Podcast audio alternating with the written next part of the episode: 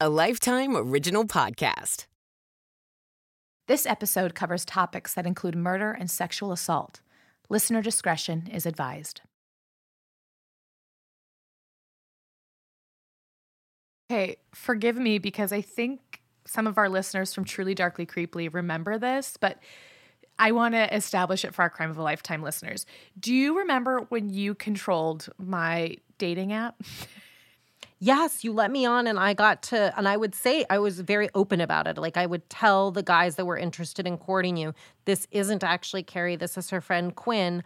I'm picking who she's going to go on dates with because she historically has proven to not be you great know what? at that. Chill out. I don't like this defamation of me. You know, I got to tell you, dating apps. what happened. Okay, but th- I will say the one guy, and we're not going to say any names because I forgot his name. Of course not. But the one guy you chose was terrible. Yeah.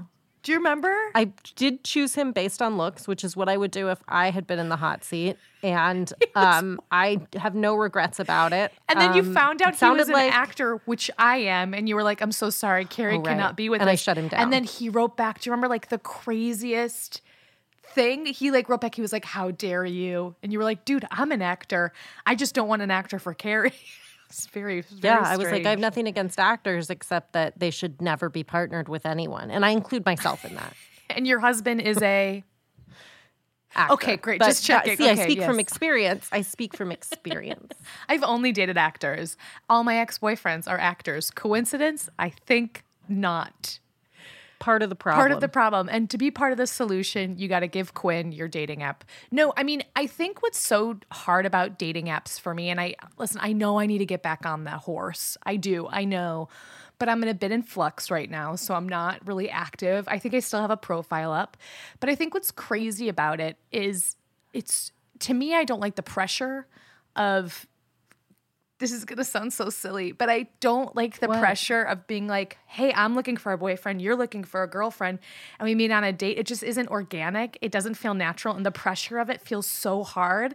Not to mention, Totally, there's too much on the line. there's so much on the line. Not to mention, just being a woman navigating the dating space, um, it's fucking dangerous. And I'm gonna say that because I think we can bleep it, and also because I want to emphatically say how scary it is to be a single person. I mean, how many times I like share my location with everyone. I tell, like, I Yeah. send the dating app picture of who I'm gonna meet to my friends constantly. It's just like, and then like the story that we're gonna do today, for me, only like, I don't know, Makes you more anxious to be on the app. it just reaffirms my anxiety about the apps. That's how it feels. well, I would say not everyone out there on the apps is looking to kill you, but unfortunately, There are some. There are some. And that is Well, enough. let's get right into it. The fact is, is there's not all of them, but just some of them. And that some of them is actually enough to be afraid of all of them. And that's math. Let's get into it. I'm Quinlan Posner. And I'm Carrie Ipama. And this is Crime of a lifetime.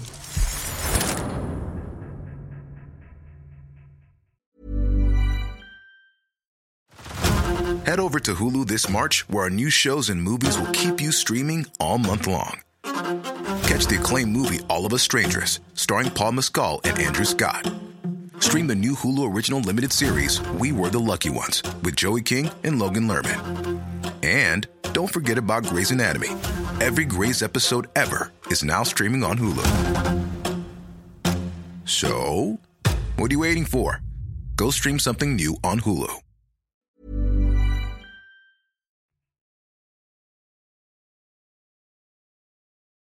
I'm going to take you to August 31st, 2016. So, in terms of story, this doesn't happen that long ago.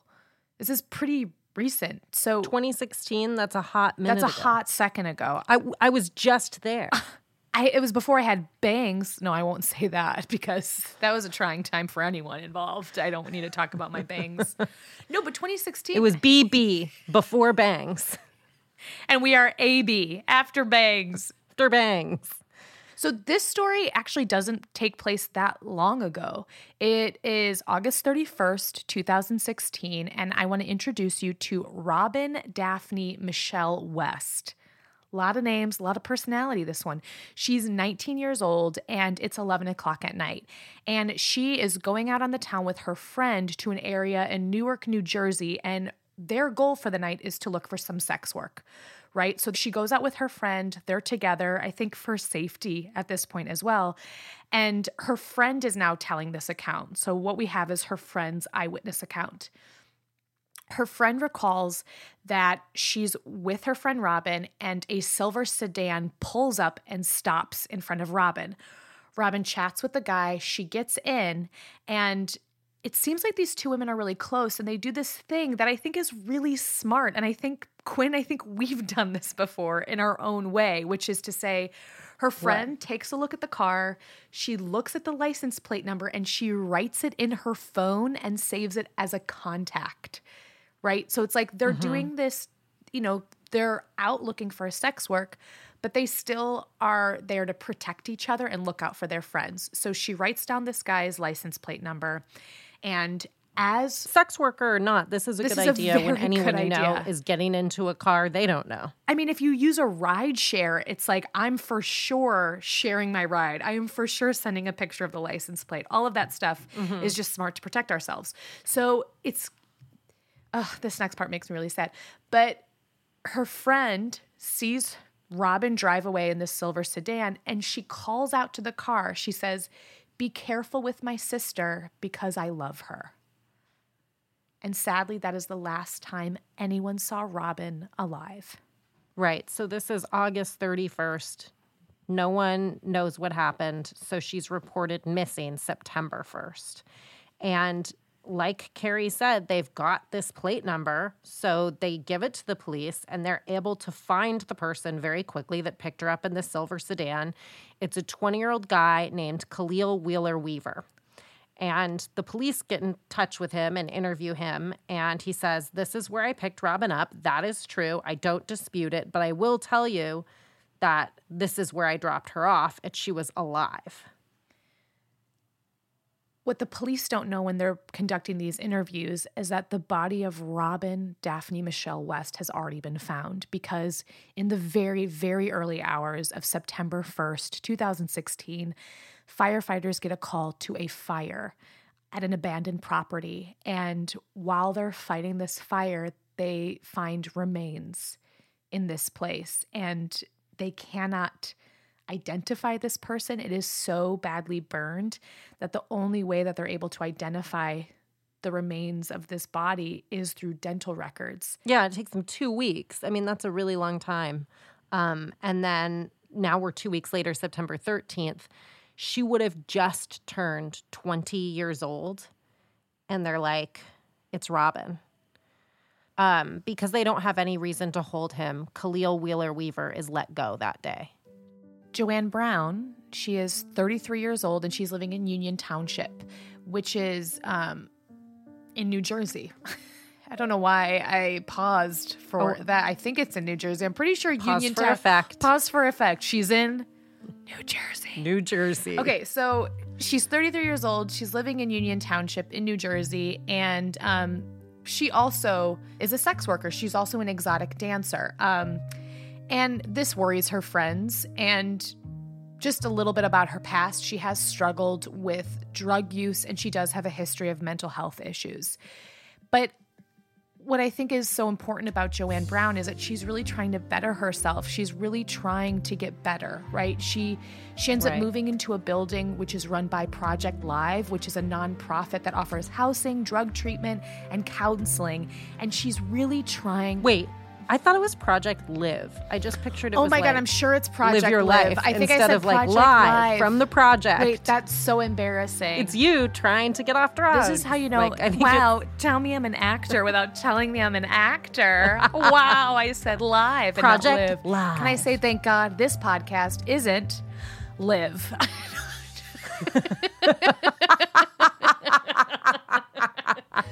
Carrie's an idiot. Okay, so she moves into a building run by Project Live, not Live. And like I said, it's a nonprofit and they offer housing, drug treatment, and counseling. And this goes to show you just that she really is working on, you know, finding a better life for herself.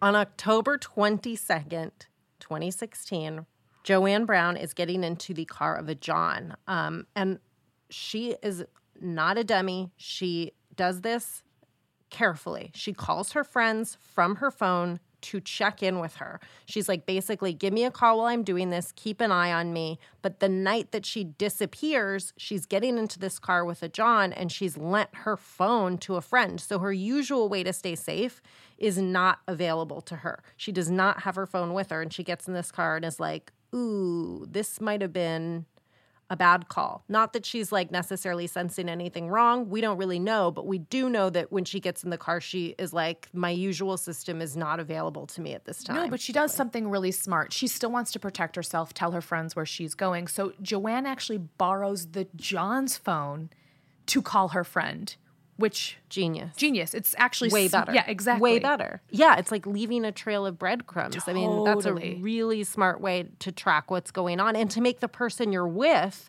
the John, Yeah, know that be a little more like for you. cognizant of somebody knows your number, man. and they're Thousand not in this car and you're not in control of them. I think what's also interesting to know, and I want to note this, is that this is not a late night, you know, um, meetup, right? Like this is happening at 1.30 in the afternoon. So it's light out. I think also that sort of lends to this idea or perception of safety, right? You're there's there's the sun out, all that stuff. So Joanne calls her friend to tell her, "Hey, I'm in this car. Um, I'll be home later tonight. I'll call you to let you know that I'm okay." And now Joanna does not return that night, but her friend does get a call back from that same number. And she picks up the phone and it's silence. Her friend does not say, I'm okay. No guy says, I have your friend. It's just silence on the line. Yeah, I don't like that. I yeah, that would have worried me right away. I'm sure it worried this friend. And then she's right to be worried because Joanne is reported missing a month later. I don't know what that lag time is. Well, a I month? think well, I think it's listen, I think this person was in a vulnerable space, right? I think this person has dealt with mental health issues, some some drug abuse, you know, substance abuse problems. Mm-hmm. So it's like I think when this person goes missing, I don't know if this person has, you know, a real close circle who would notice she's gone. And so it takes a full yeah, I just am surprised that friend isn't nervous right away. Um, but I'm not. Yeah, I'm not sure. Um, on December fifth, 2016, Joanne's body is found in a vacant house in Newark, and it's actually a contractor that stumbles upon her. And this must have been so scary, so horrific, because when he finds her, she's been tightly wrapped in duct tape all over her mouth and face, and she's been strangled with a jacket. And it looks as though all this took place right inside that vacant house. And listen, I we could, you know, hold on to this longer, but I think we're just going to tell you who did it because we want to get into this guy and who he is. And we'll tell you right now that the same person who killed Robin also killed Joanne, and his name is Khalil Wheeler Weaver. Khalil is, I mean, in my mind, a kid, 20, Yeah. 20 years old, living at home, uh, and living at home while committing these crimes. And it's not like he lives at home and it's this really um, violent, horrible environment. You know, sometimes we cover uh, killers like this and, and then we're able to explain to you like how they've been neglected and abused their entire life. And that's not the image I get. This seems like he comes from a good family. It seems like there's a lot of nice families in this nice neighborhood. There's a lot of elderly couples. Um, it, it reminds me of my neighborhood. It's a lot of historic homes, and there's uh, I don't. It gives me neighborhood vibes with Crime Watch community signs. I picture the neighborhood in ET. I don't know why, but that's the neighborhood in my mind while I tell this story. Wait, this is 2016. ET was in the 80s. What? It's the same neighborhood in my mind. Whenever I picture Crime Watch community signs, I picture the 80s, I think. You know what? That does make sense. I think with what's also and you you mentioned it a bit i think again we cover these cases and usually we can have an anecdote about sort of the hard life or some mm-hmm. traumatic event that would lead someone to to turn to murder. I, I guess that sounds like it justifies it and that's not what i'm trying to do. I just to me what's so unique about this case is there's no red flags to me when I look Yeah. at this guy's life. The way he's described is that, you know, he doesn't have a lot of friends, but it's not like he's a complete loner. He doesn't really play sports. He doesn't date or go to parties. He's not very popular, but people would also say he's not unpopular. It's not like he's the victim of aggressive bullying. He just kind of kept to himself. His friends. no, I mean yeah. we just covered a guy that that whose uh, hobby was also harming sex workers, and Yeah. you'll recall that guy grew up and he had acne and a stutter and was totally ostracized from his community, and girls wouldn't date him. And I, I this is not what I'm getting with Khalil. No, right? his friends, like he does have friends. They say he's funny. They say he's got kind of a nerdy sense of style. He wears plaid shirts tucked into ironed khakis and plain white Nikes. Again, nothing that's, I mean, of course, he's not going to walk around being like with a shirt that says, I'm a serial killer. Right, because the word that comes up over and over again is regular. Totally. like, this is a regular guy. He's tall, he's good looking, and he's out there doing things. He has hobbies other than murder. Um, you know, he does DJ, and that does sound like someone that likes having a good time. You know, and, and also he's comes from means because he drives a silver BMW. Yeah, he's a security and let's talk more about coming from means because yes, it's like his family has this history of working in law enforcement, and at the time, all these uh, women aren't coming home. Khalil's stepdad lives with him and is a police detective in East Orange. So, in other words, while these murders are being committed, they're being committed by someone under the same roof as a detective. And his uncle is a retired detective from Newark Police, which again is where Robin was murdered in Newark. so wild. I wonder. Uh, I wonder what these family dinners look like to be a fly on the wall. Well, and I like mean- to understand if they're seeing anything out of the ordinary and brushing it aside, or if there really was absolutely no signs to be ascertained. I'm so curious. Well, we do know, um, which again, his phone will eventually become a plethora of evidence against him.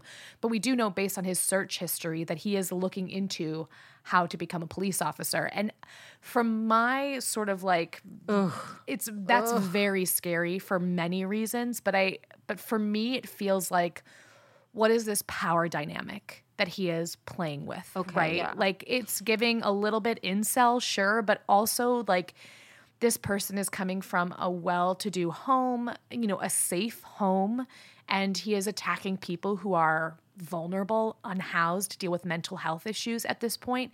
Um, a vulnerable population and so i'm i'm curious as to what the power differential is and why that would feel like he's like that like he wants to go into the police force and why he's committing these atrocious murders right? If he wants to have control in that way as well. It's so interesting when that happens when criminals are either already involved in the police force or want to be and it does feel like they want um control that free pass or it's like he's doing this in plain sight and no one sees it. He's under, you know, the power trip of doing this in a house with detectives and not being detected. And then the idea that you'd become one yourself and be like, now I look even more like I blend into the public so I can maybe get away with even more. Terrifying. I mean, we do know that his parents, or his mom rather, because obviously his dad, but his mom throughout the entire trial that we'll go through, which I can talk about later, but she's by his side the entire time, you know? So I, it just, to me, it feels like he's, and he'll, he will maintain his innocence still to this day. Let's go back to early 2016. Now, this is before Robin and Joanne went missing, before their bodies were found. Tiffany Taylor gets introduced to Khalil through a friend, and they start hanging out. They start to become friends. Now, at the time, she's much older than Khalil. She's 33 and he's 20. So remember, he can't go to a bar to hang out, he can't even buy alcohol to bring home. What they're doing is she's driving over to his house to hang out with him, and they're playing NBA 2K16, which I am reading to in the notes. 2016. 2K16. Is it does it? Well, t- 2K is 2016, so it'd be like NBA 2016, 2K16. Why don't they just turn the K into Because a zero? it's a Why do they make it game. confusing Quinn for and people I- like me? Listen, you're asking me, and I don't know about games. The closest I ever got was I have like a little Game Boy Advance where I played Super Mario Brothers. That's it for me. Yeah. I'm a Mario Kart girl myself, so this is over my head, but from what I understand, based on being able to read the notes in front of me, it is a basketball video game. Is that right? You know what? I assume NBA does tie into basketball. I think like if I were to use context, There's a lot clues, of clues here, folks. Who needs And- who needs a detective now? We got Quinn and Carrie on the case. Oh, Lord, help us. Well, so even though their relationship, Tiffany and Khalil, is that they're pals, um, he does seem to want things to get physical. So he's asking her to hook up a lot. She says he was obsessed and that she kept saying no because he was young and he was sleeping with some of her friends and she just didn't want to deal with him. Yeah, but and like a- I think that this 33 year old woman is like, I don't mind playing um, your NBA basketball game with you, sir. But Anything more than that, it's going to be a hard pass. But he's pretty Right. persistent. I don't know if you've met a 20 year old man, but they really, I, there's a lot Think with their dicks. to say the very said least. Um, and he eventually wears her down to where she agrees to see him in an intimate setting. However, she's got other plans. She's not going to go there. She has no plans. She has no intentions of having sex with him, but she is planning on robbing him. So it- it's April 19th, 2016. She heads to his house around 8 o'clock at night. He pays her $200 up front. Ha ha ha ha. She walks into his bedroom.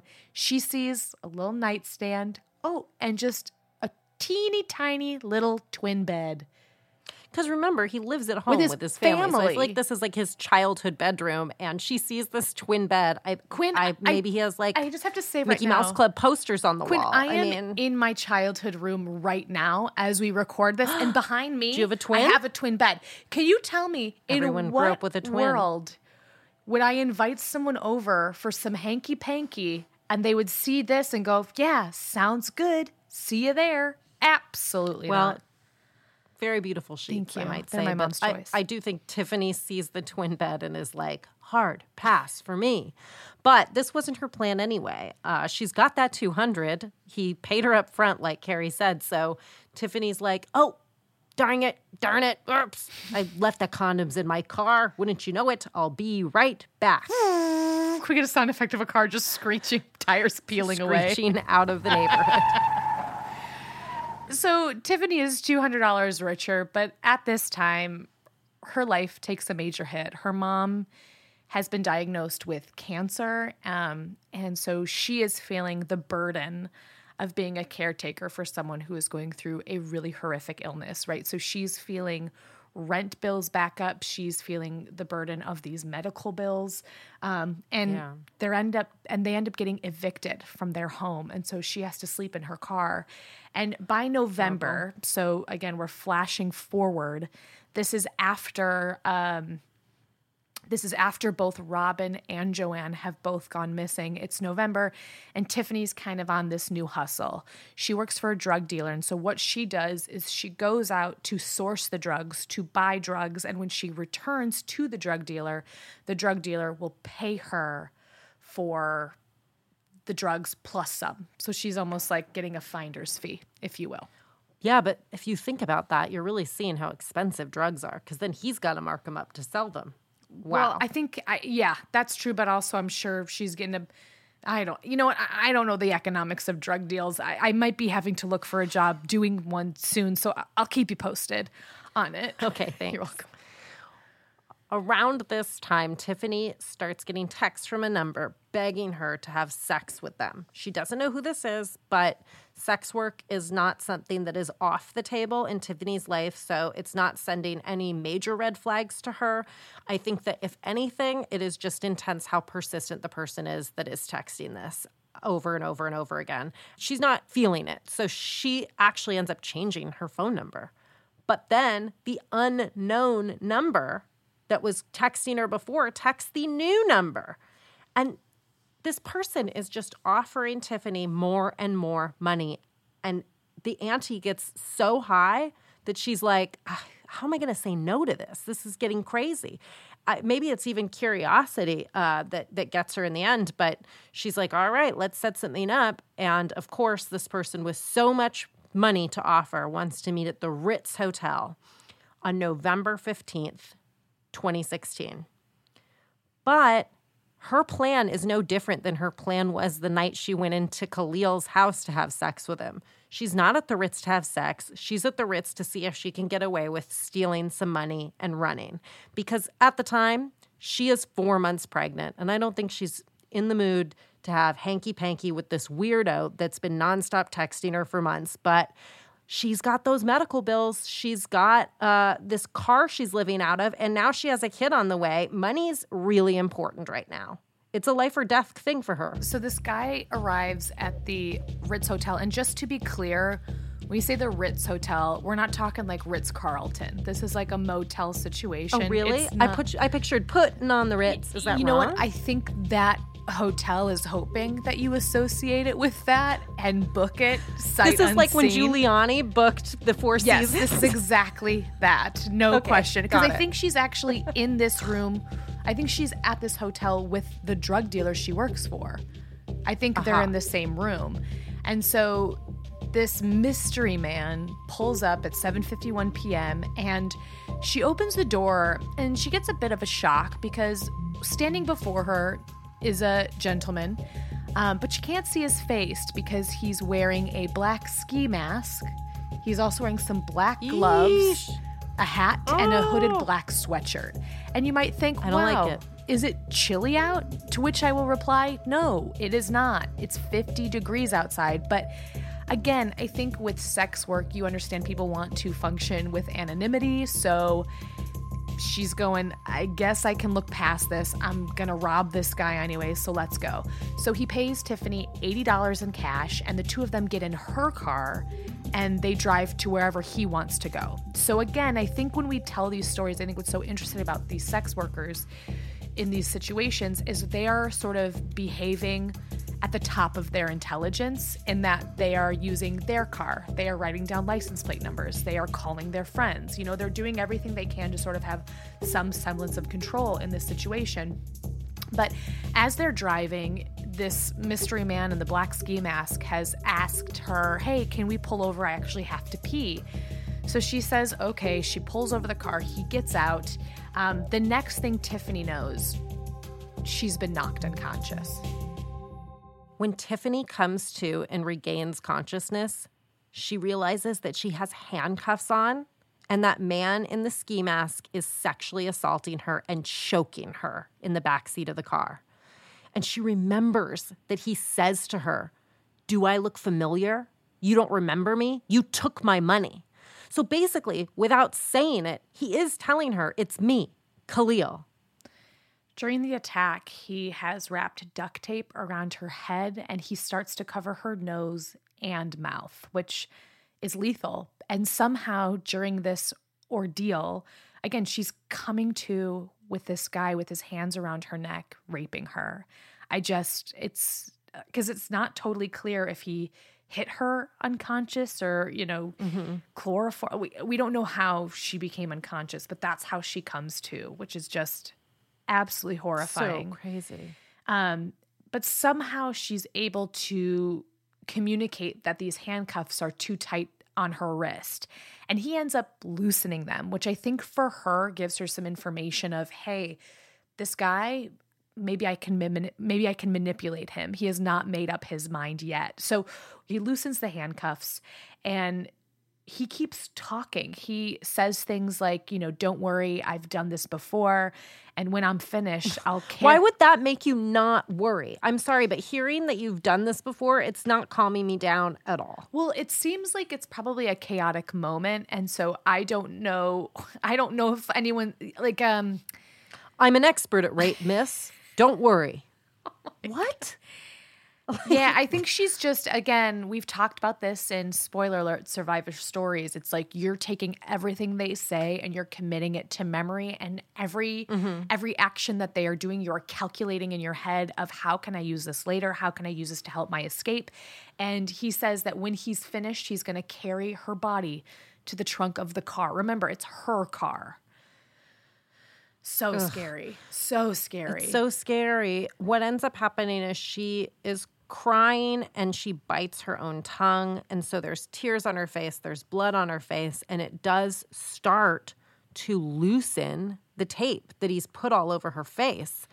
And she is now able to be understood. And she's saying to him, Please don't kill me. I'm pregnant.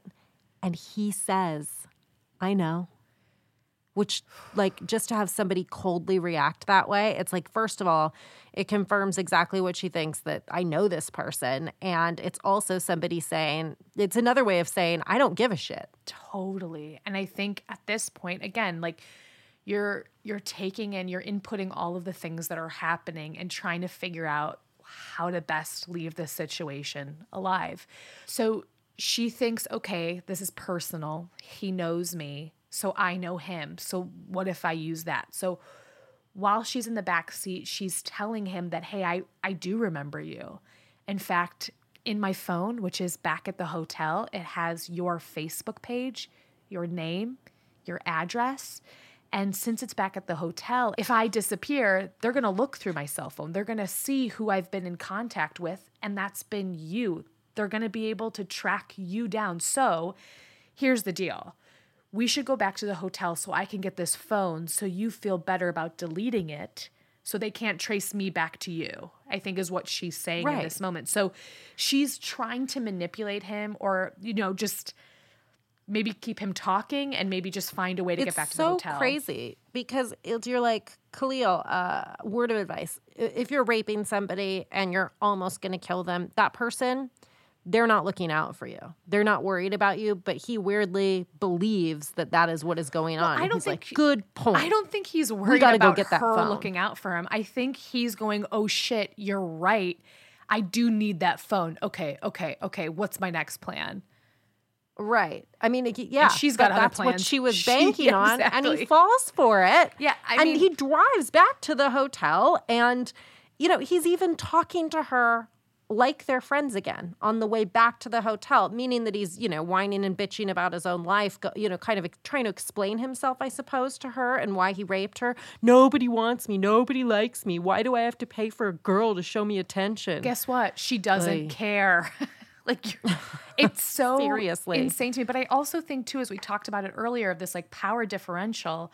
I think he probably, I mean, from my assumption is he likes to have control and power over these women, and I think in that way he thinks he's better than all these women. So maybe he thinks he's well, can and this woman in particular exactly. emasculated him by robbing him. yes, yes. So this is payback as well. And what's amazing is while he's sort of, you know, whining and complaining after he raped her, she's in the back seat and she's got survival on the mind. You know, she is going to get out of this through hell or high water.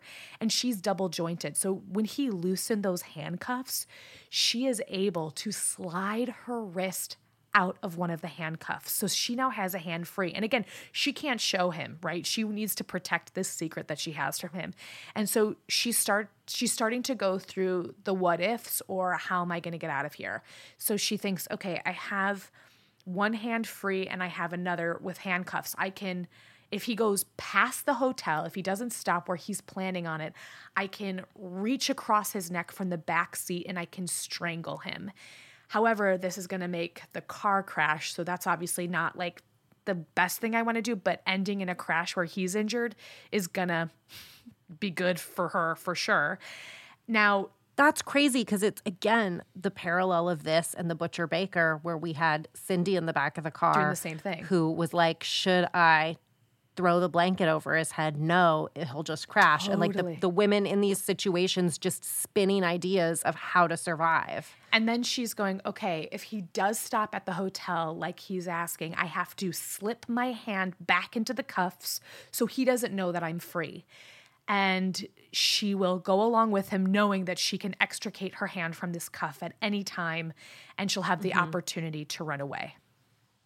Right. But what ends up happening is Khalil does pull up to the hotel. He wants that phone. So Tiffany slips the cuff back on.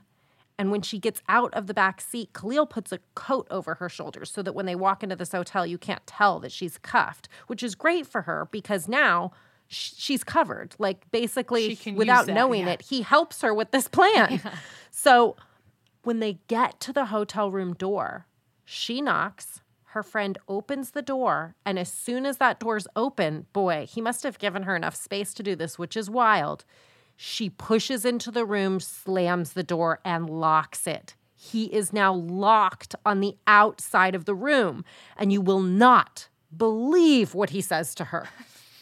You lied. Well, Duh. yeah, Khalil, no where have shit. you been, man? and also, like, you raped me. Like, you just tried to kill me.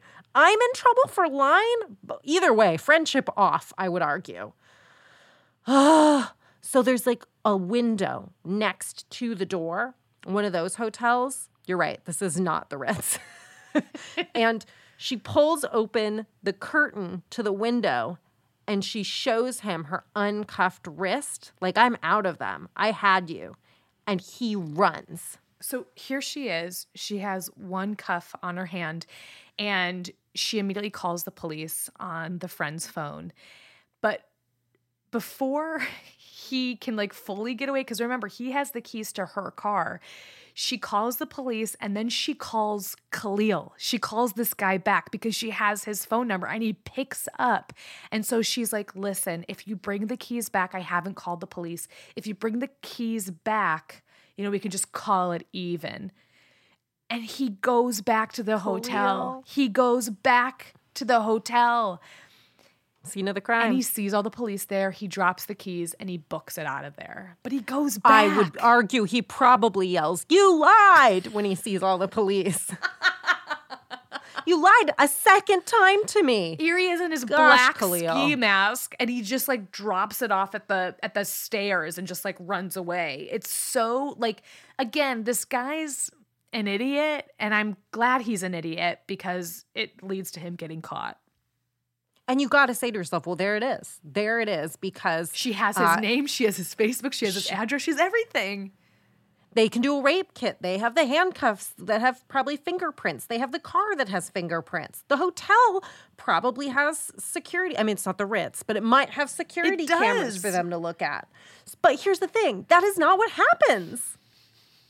it is it is truly bonkers to me but she's going to later testify in court at his trial that the police who arrived on the scene they didn't really believe her story i mean they recognize that she's a sex worker so she says that they were more focused on trying to pin her for prostitution and what makes me so sick is I think that's also why Khalil Wheeler Weaver targeted these people because he knew they wouldn't be believed because he knew they were a marginalized group in society.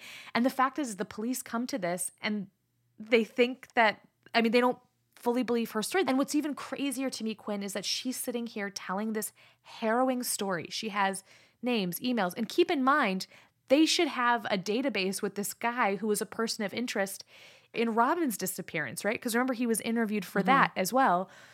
She has the handcuff still to her wrist.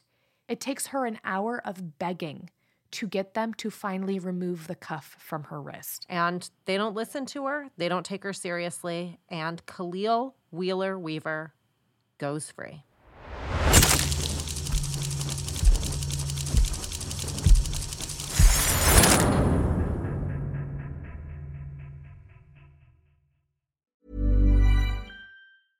Selling a little or a lot? Shopify helps you do your thing however you cha-ching. Shopify is the global commerce platform that helps you sell at every stage of your business. From the launch your online shop stage to the first real life store stage, all the way to the did we just hit a million orders stage. Shopify is there to help you grow. Shopify helps you turn browsers into buyers with the internet's best converting checkout. 36% better on average compared to other leading commerce platforms because businesses that grow grow with Shopify. Get a $1 per month trial period at shopify.com/work. Shopify.com slash work. Hey, I'm Ryan Reynolds. Recently, I asked Mint Mobile's legal team if big wireless companies are allowed to raise prices due to inflation. They said yes. And then when I asked if raising prices technically violates those onerous two year contracts, they said, What the f are you talking about, you insane Hollywood ass? So to recap, we're cutting the price of Mint Unlimited from $30 a month to just $15 a month. Give it a try at mintmobile.com slash switch. $45 upfront for three months plus taxes and fees. Promo for new customers for limited time. Unlimited more than 40 gigabytes per month. Slows. Full terms at mintmobile.com.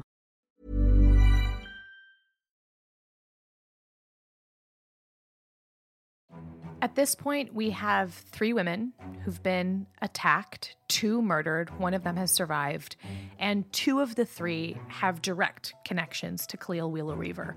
So the police have his information, but have they arrested him yet? Nope, not at all. No. So what do you think? And it, to be clear, I do want to say at this point because it is December, it's November. They have still they still have not found Joanne Brown's body, right? She's found December 5th. So at this point mm-hmm. they have one body, they have one person missing, and they have one survivor. And two of them have connections to Khalil Wheeler Weaver. But he has not been arrested. He he is just kind of chilling at home. So what do you think is going to do? Killer's going to keep killing and he's a killer, so he's on the prowl for some more victims. In 2016, Sarah Butler is a sophomore at New Jersey City University. She's home from school visiting her family in Montclair for Thanksgiving.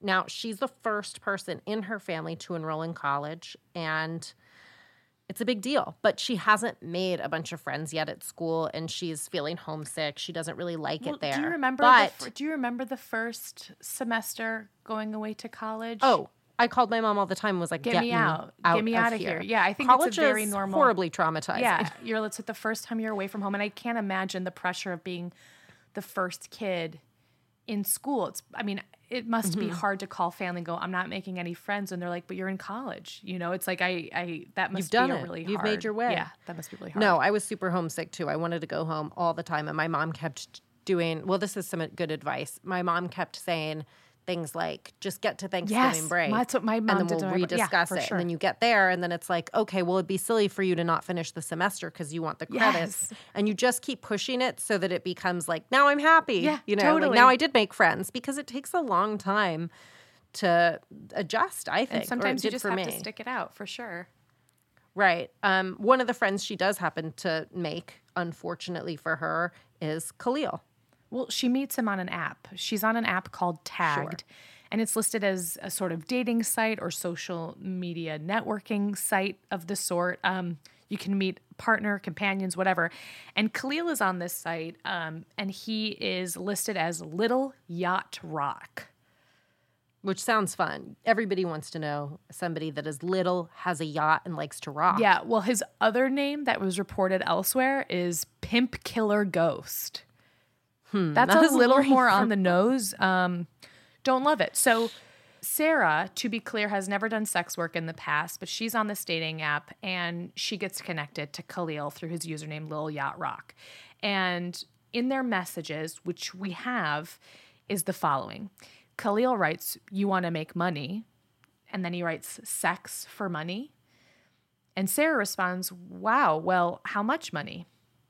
Khalil says, How much you looking for? Sarah responds, 500. And then she writes, You're not a serial killer, right? LMAO. He responds, No.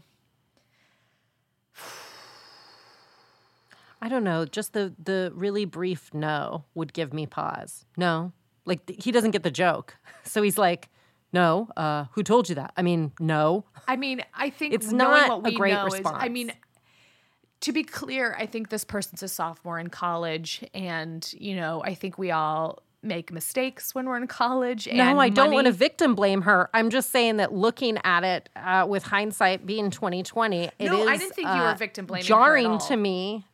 It's, It's that thing where jarring, it's like just the no. Well, I think too, it's that it's that feeling of being like you're not a serial killer, right? It's because we're telling you, we're telegraphing like our biggest fear is that someone on this site will want to hurt us. Mm-hmm. and we're going, hey, right? And if we say it, it's probably not true. Because if they are, they'll be spooked by me even questioning that, right? It's like, I don't think Yeah. any response, considering what we know, would be okay. Like, could he had said, yeah, for sure, we would have been like, oh God. Thought that was. fu- t- Do you know no, what I yeah, mean? Like, said, I yeah, just feel sure. like, yeah, totally. no. You're right. I feel like I, I, any Anything he 20 year old would be like, jarring. no, I don't know what you're talking about. yeah. Eek. You know, I had a friend that happened to that she was on a dating app and the guy wanted to meet her in a park at night and she said something Oh my about God, yes. um you know, if something were to happen to me, my mom would never forgive me for meeting a guy in a park at night. And then he went nuts on her He- yes. in the app and like yelled at her. He was like, was "You like, villainize Then I wouldn't want to date you men." Yeah. anyway. You like, and I was like, I think that guy might have been a killer. it's like if you can't understand why a woman would have to be cautious about going to a secluded place in a dark with a person they've never met in real life, why they would be cautious. buzz off. Buzz the f- off. Sarah at this point goes, okay, like I'll meet you. And she meets him at an earlier date. And then she stands him up.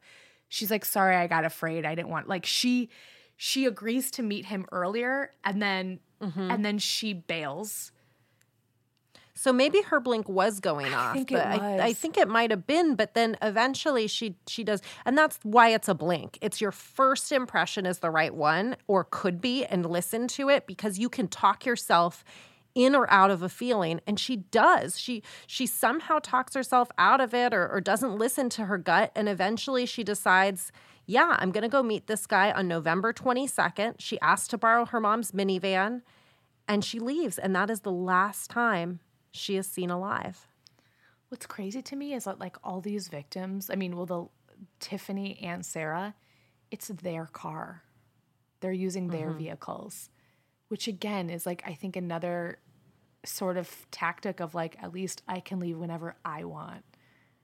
Right? Hmm. Like there is something ab- Unless you never leave. Yeah. yeah, but I think like all the like we look at Robin and Joanne and you know what steps they took to be cautious in pursuing this work, and we look at Tiffany and Everybody did different things to be cautious in this situation. Not any of these women you, you look at and you say they were all exercising caution in some way or another, but sometimes it's just not enough. Yeah, I think that's what's so heartbreaking, obviously, but not that if anyone wasn't you know using caution it wouldn't be equally as heartbreaking. I think it's just i think what's so striking to me as a woman is like it just really sucks that even if you take precautions it's sometimes it's just never enough no matter how much like perceived control you have of a situation when sarah butler does not return home her family immediately panics um, they become concerned and they contact the police and they report her as missing the next day on November 23rd because her leaving like this is incredibly unlike her. Then they find Sarah's car on November 25th, and they find it within a mile of Khalil's home. Mm-hmm. One of her sisters, Basanya Daly, and her two friends, Lamia Brown and Samantha Rivera, they love her. They're worried about her. They immediately start to do some recon on their end. They immediately hack into Sarah's phone because Lamia actually knows her computer password. So they log into all of her social media accounts and they start looking t- for last communications, any information that they mm-hmm. can find. And of course, they log into Tagged and they find her conversation with Lil Yacht Rock including all of the time that they're going to meet up and this conversation about money and sex works and things like that. Yeah, and I think seeing that, like, the first thing he said to her, one of the first was, Will you have sex with me for money?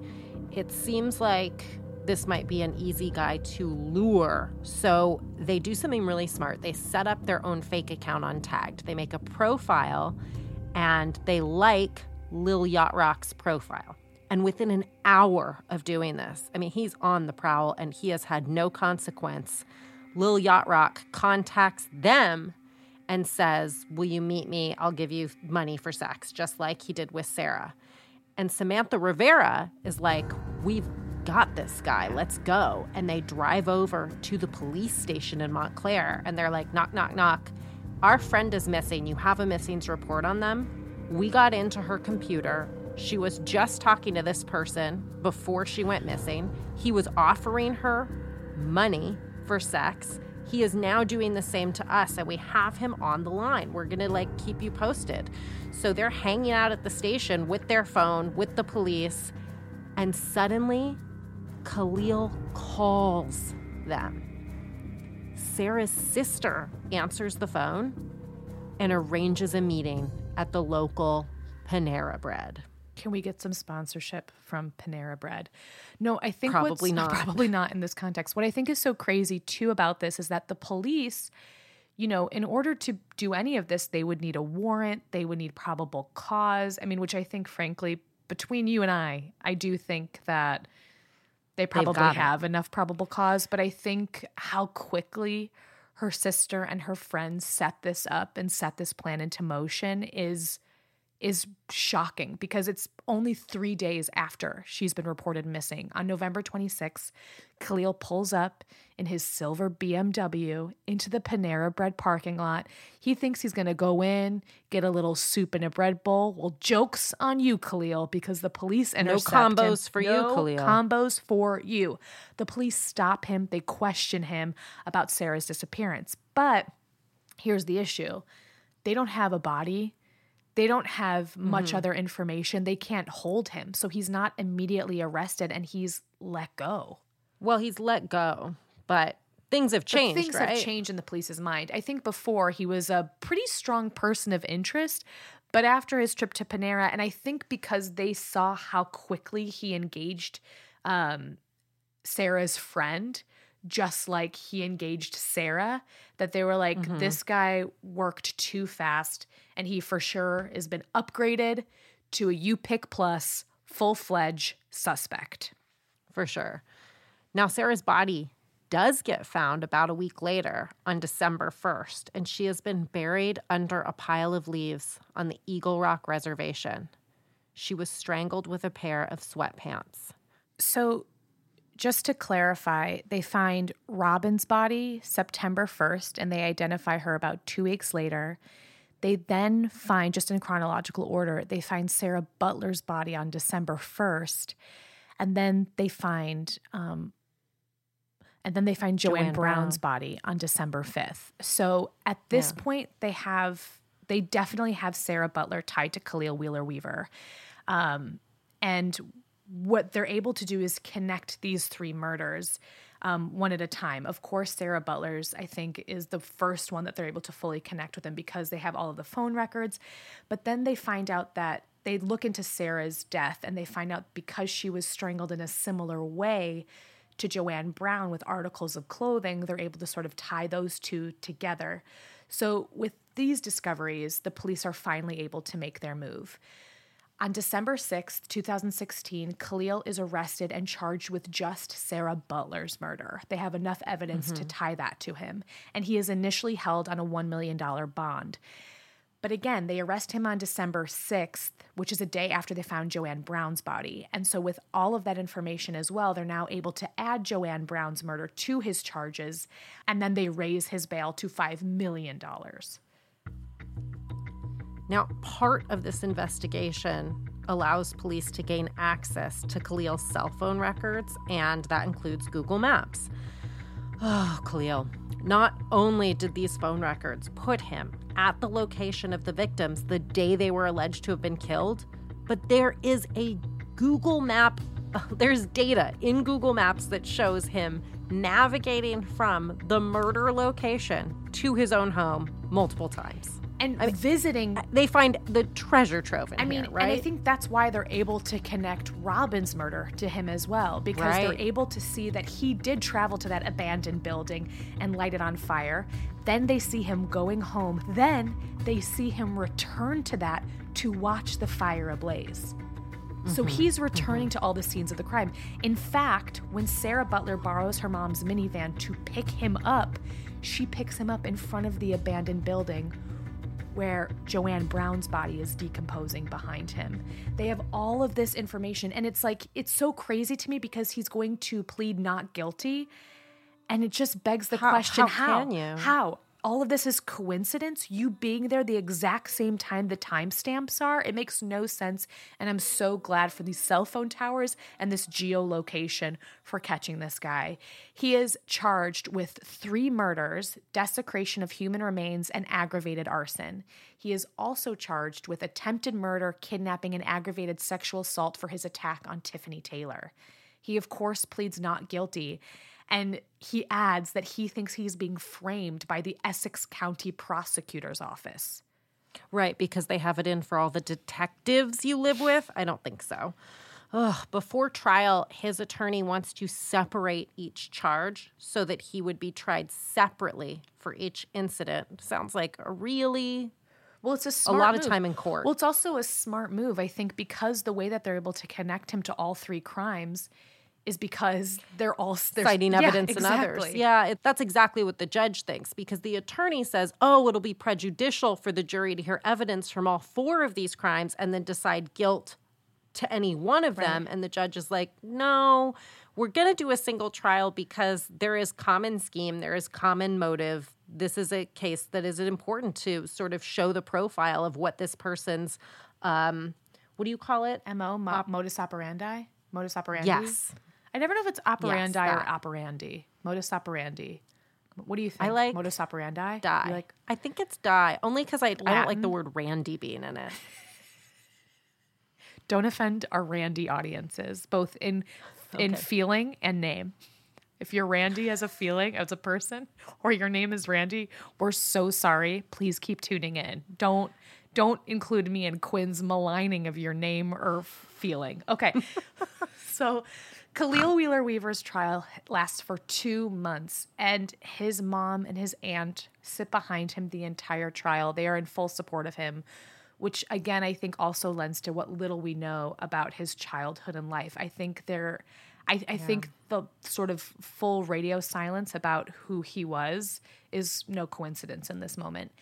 He never testifies in court. He never admits to committing the murders or attack if bravery had a face, it would be the face of Tiffany Taylor because Tiffany Taylor does a truly remarkable thing, which is she testifies a full day on the stand about her experience with Khalil Wheeler Weaver. She says with 100% certainty that he is the man who nearly killed her. She recounts the entire ordeal. I mean, I just, to have a mm-hmm. survivor be able to willing to do that. Yeah, and- willing to relive that trauma. and and she's talked since about how the PTSD from after this, you know, she has taken such a huge emotional toll on her, as I'm sure is obvious by anyone who heard her ordeal. The jury deliberates for only three hours. That's too long for my mind, but the jury deliberates for three whole hours. well, they might have taken a two and a half hour lunch. I like to think they did. I do too, because then it's included in the jury duty. Right. Khalil Wheeler Weaver is convicted of murder, desecrating human remains, kidnapping, aggravated sexual assault, and aggravated arson. Like you said, this guy's not budging, and at his sentencing, he says, My heart goes out to all the families. However, I was not the person who committed these crimes. Oh, Khalil, we have the phone, we have the Google Maps, we have Tiffany. I'm sorry, but you are. Khalil is sentenced to 160 years in prison for the murders of Sarah Butler, Joanne Brown, and Robin West, and for the attack on Tiffany Taylor. And the story doesn't end there because it's not totally over. Today, there is a case pending against him for a fourth victim the murder of a 15 year old girl. He has entered his plea of not guilty and he is currently awaiting trial. I don't think it's a coincidence that he targeted this community. I don't think it's a coincidence that um, it escalated to beyond this community, right? I think it seems. I am curious of like what his motive was with Tiffany Taylor in their first meeting before she robbed him. You know, you do wonder, you know, what he's done before this for it to suddenly get into murder. I, I can imagine there are more victims, as evidenced by the by the 15 year old who was mur- found murdered within the same time frame of these, you know, within this four month period because it was four victims, maybe five just in a four well, he hasn't period. been found guilty for that yet. Exactly. But- but I mean, when you look at We're it, no fan regardless. yeah, it's. I mean, I will say the evidence it ties him to the Google Maps.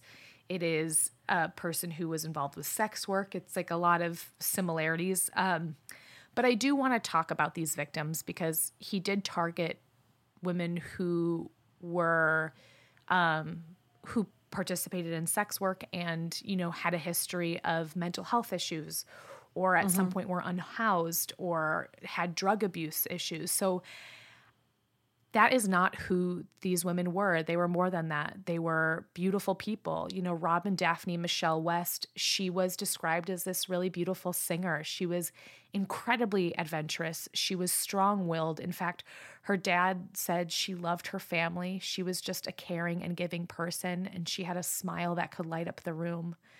Um, Joanne, people called her Billy Joe. Um, and she loved fashion. She loved styling her hair. Um, Tiffany Taylor is bravery personified in how she has, um, how she has spoken out against this and testified against him.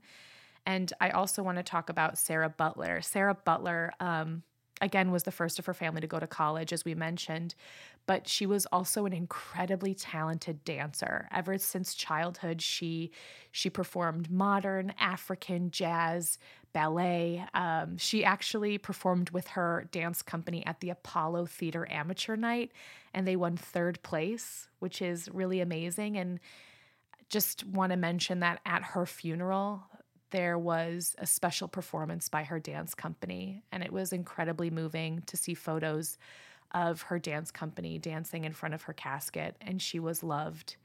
Um, so I do want to just highlight these beautiful women who were taken too soon, and I and I think you know this person.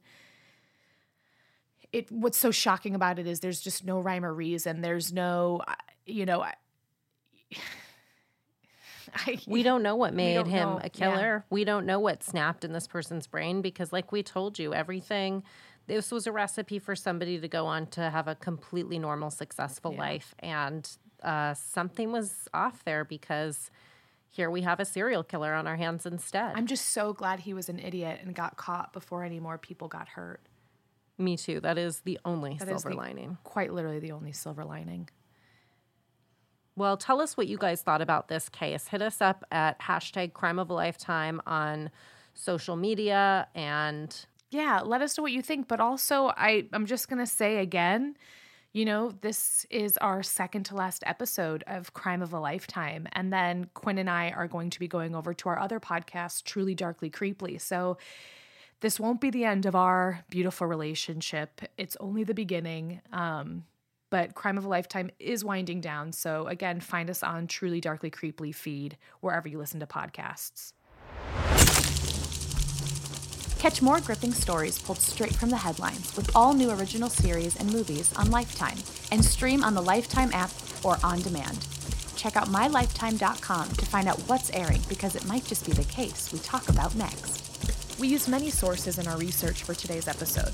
Among the most useful were the following an article from The Record and NorthJersey.com entitled How a Group of Women Stopped a New Jersey Serial Killer, an article in The Washington Post entitled Serial Killer Khalil Wheeler Weaver is sentenced to 160 years in prison, and reporting from NJ.com. If you'd like to learn more about this story, we highly recommend you check out these sources.